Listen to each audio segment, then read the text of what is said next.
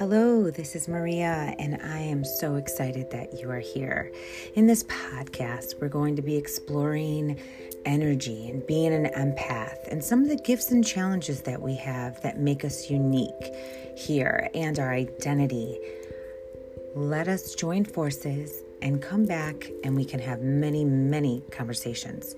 I will leave you with the five principles don't get angry today, don't worry today, be grateful today Work hard today.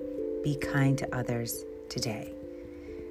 I love you, and I hope that we can definitely be on this path together of exploration. Namaste.